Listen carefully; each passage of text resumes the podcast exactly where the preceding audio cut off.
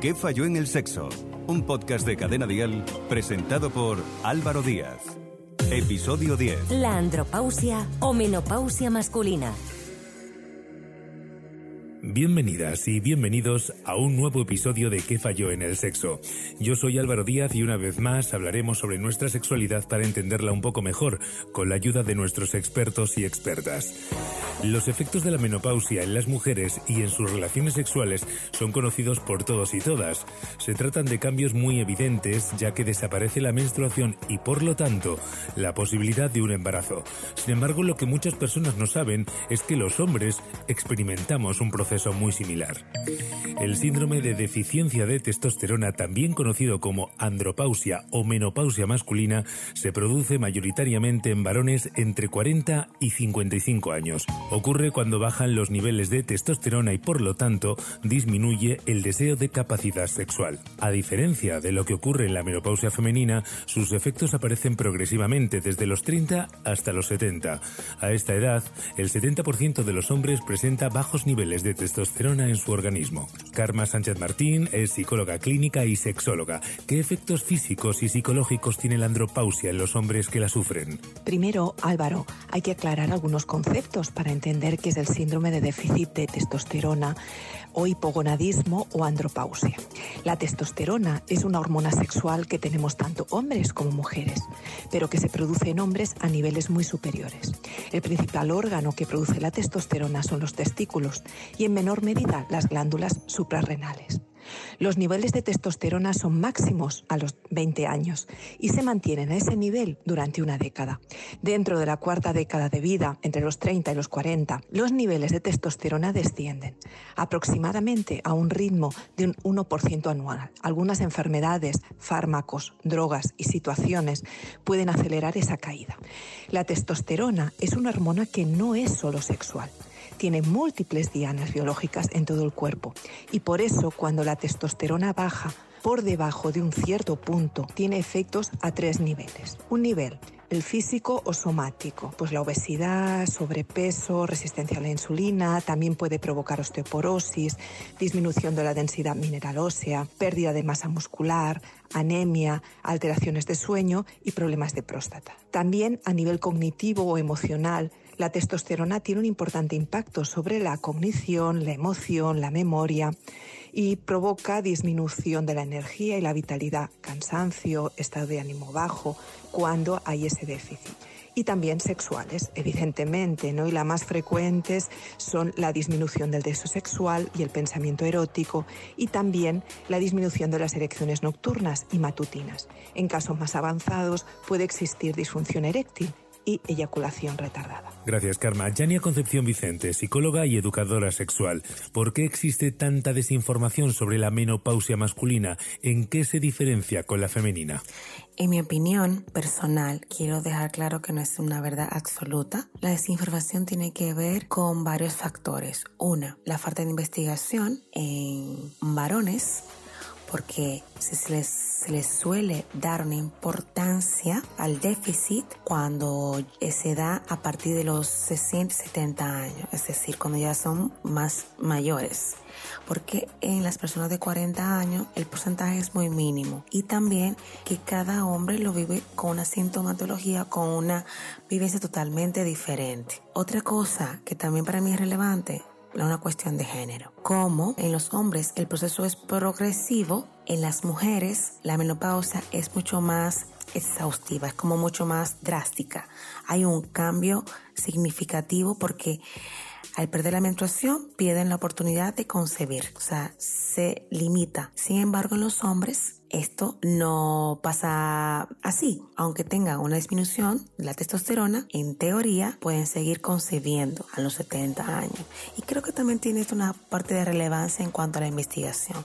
También me resuena la parte de, que los hombres también van menos a consulta. Son menos propensos a hablar sobre sus cambios hormonales, sobre la sintomatología, al menos que ya sea algo súper preocupante como eh, la baja de la baja del apetito sexual, del deseo sexual, de la erección, pero los otros síntomas como el cansancio, los dolores en las extremidades pasan como algo ligero, a mí lo que sea algo grave es que van. Entonces para mí es esa la, la cuestión.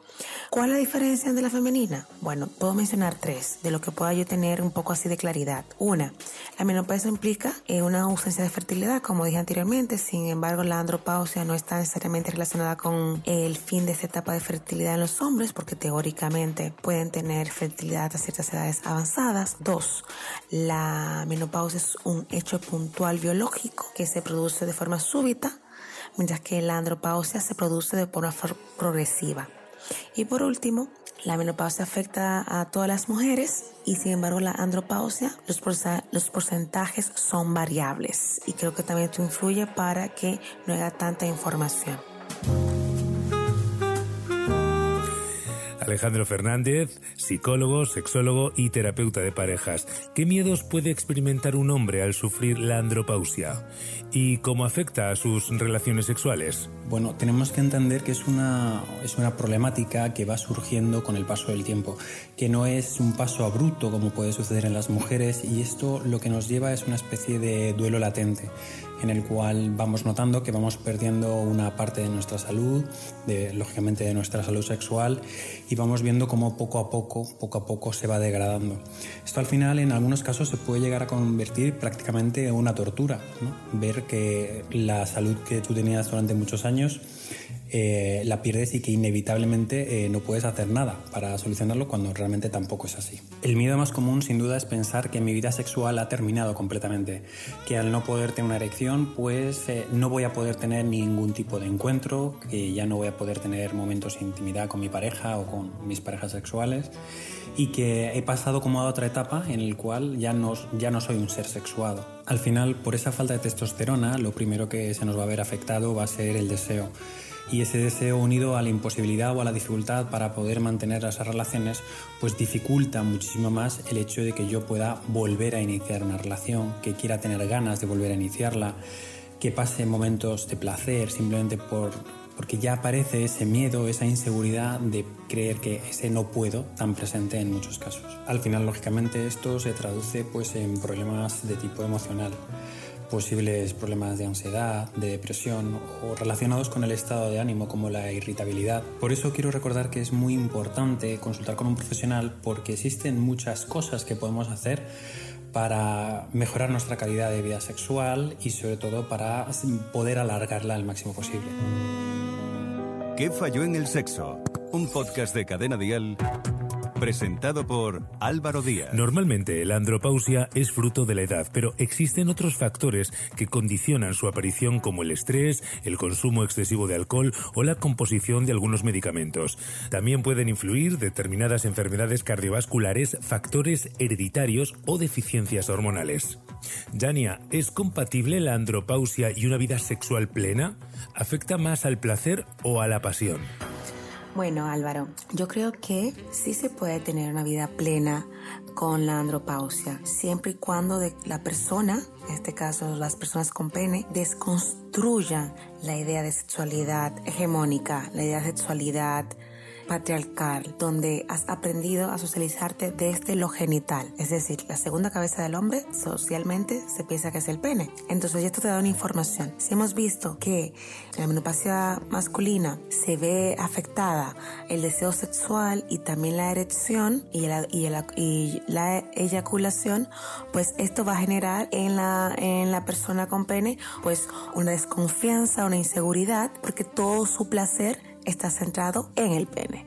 Sin embargo, si descentralizamos todo nuestro placer y lo llevamos a una erótica global, es decir, que aprendamos a disfrutarnos desde la piel, desde las otras áreas erógenas de nuestro cuerpo, estimulando así también el cerebro, las fantasías y trabajando el músculo más importante que es el cerebro, podremos eh, disfrutar plenamente nuestra sexualidad descentralizando de lo genital y trayendo nuestra energía sexual a otras áreas de nuestro cuerpo. Por lo que yo considero que, que de acuerdo a la persona puede afectar a ambas, tanto al placer como la pasión. Por eso considero que se debe trabajar primero la parte psicológica y la desconstrucción de lo que se entiende por sexualidad, porque la sexualidad va más allá de lo genital, del coito. Entonces, una persona que no tenga esta parte desconstruida, pues va a perder ambas cosas. Sin embargo, quienes trabajen por una erótica global, un placer más, más de la piel, más sensorial, pues no va a perder ni el placer ni la pasión, porque lo va a trabajar constantemente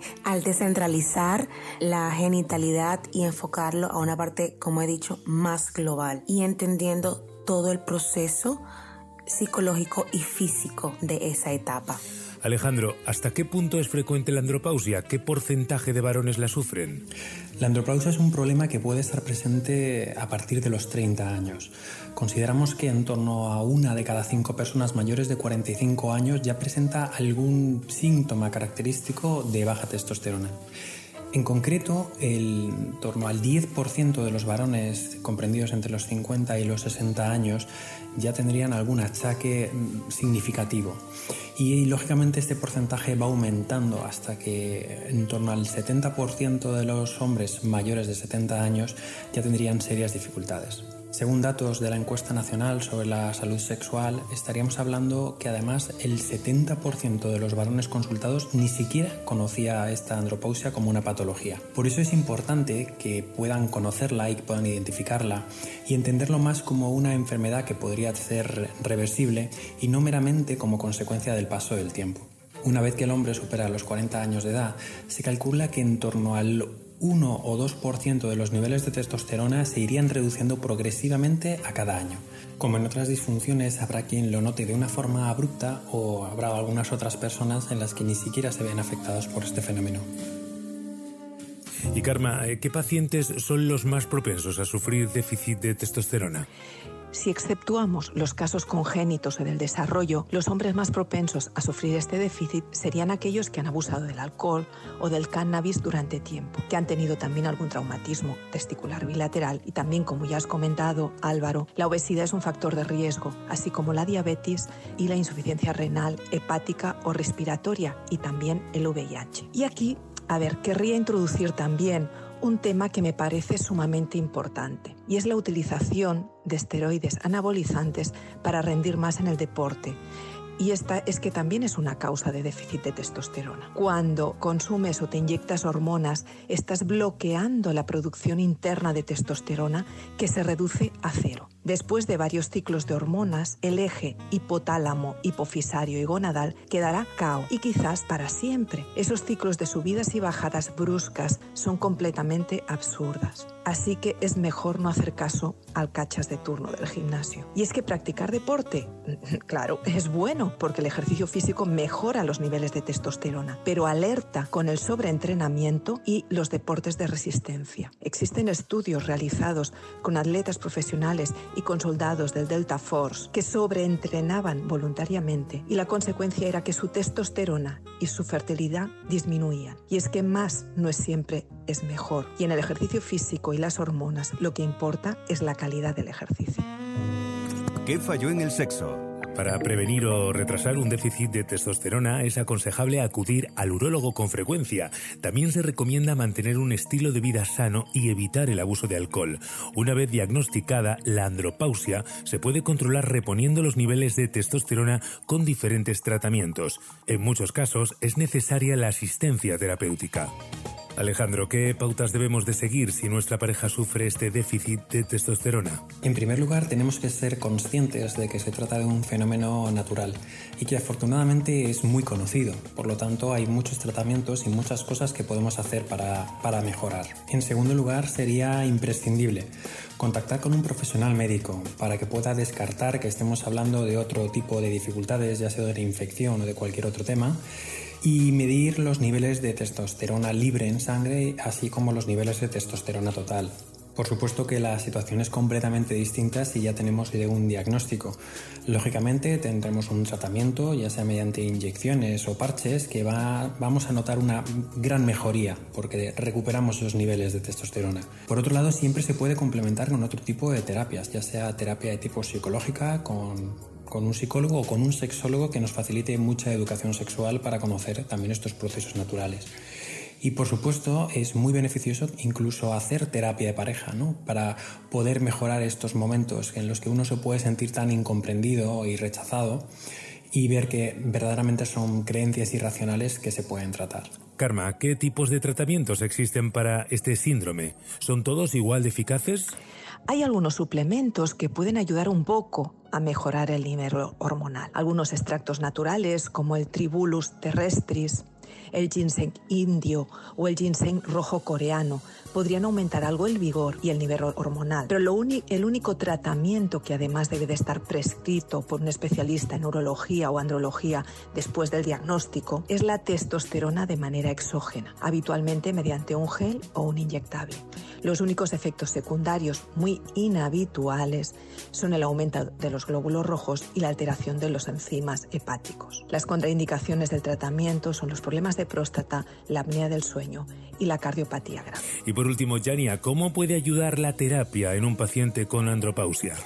La terapia puede ayudar a que el paciente comprenda su nueva etapa y los cambios que le acompañan tanto en el aspecto físico como psicológico y sexual. También puede ayudarle a encontrar otras maneras de vincularse con su cuerpo, sus emociones y su sexualidad, con esa nueva etapa en la que se encuentra. Trabajar las posibles resistencias y creencias en torno a este proceso que suelen pasar por el sentimiento de pérdida, la creencia de fracaso, el desánimo y con esto un deterioro de su autoconfianza y su autoestima, llevándola a espacios de ansiedad, de depresión, de estrés, por pensar que no hay solución o que no hay otras posibilidades. La terapia, al acompañarte, puede mostrarte dentro de tus recursos personales otras posibilidades para que una vez entiendas y sepa adaptarte a este nuevo cambio, a este nuevo proceso, veas que tienes la llave que puedes que pueden abrirte la puerta a una satisfacción sexual a cualquier edad. Pero como dije anteriormente, primero hay que desconstruir las creencias en torno a la sexualidad, que es lo que más preocupa a las personas en esta etapa, cuando no es lo principal. Sin embargo, centrándonos en ello, en este caso, pues una vez desconstruye la genitalidad dentro de la sexualidad, pues te abres, como dije, a nuevas oportunidades de reencontrarte con la sexualidad desde la parte global y a cualquier edad. ¿Qué falló en el sexo? Muchas gracias a los tres, Alejandro, Karma, Yania. La andropausia es un tabú para muchos hombres. Es muy común que quienes sufren este problema lo oculten y renuncien a su tratamiento. Sin embargo, se trata de una etapa natural y transitoria que normalmente no conlleva ningún tipo de complicación. Si tenéis cualquier duda, no dejéis de escribirnos al WhatsApp.